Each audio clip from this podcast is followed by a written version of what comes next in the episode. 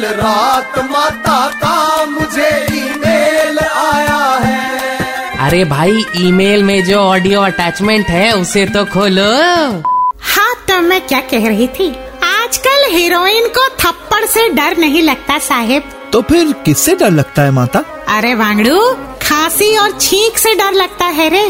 खैर जब से कोरोना वायरस चर्चे में आया है मेरे कई भक्त व्हाट्सएप पर ही क्लिनिक खोलकर बैठ गए हैं। कल रात ही मेरे भक्त विकी सहस्त्र बुद्धे का कॉल आया था।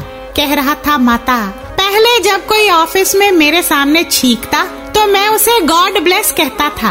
अब क्या कहूँ?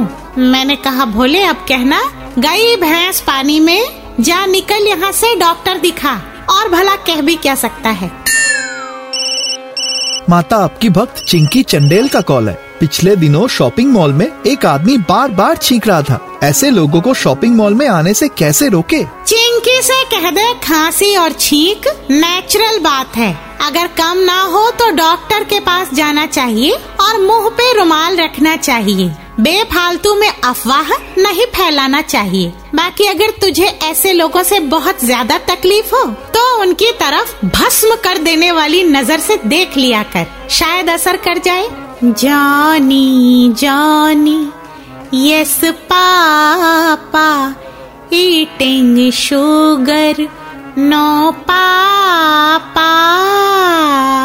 जिस सिचुएशन पे कोई गाना ना हो, वहाँ नर्सरी राइम्स है ना माता?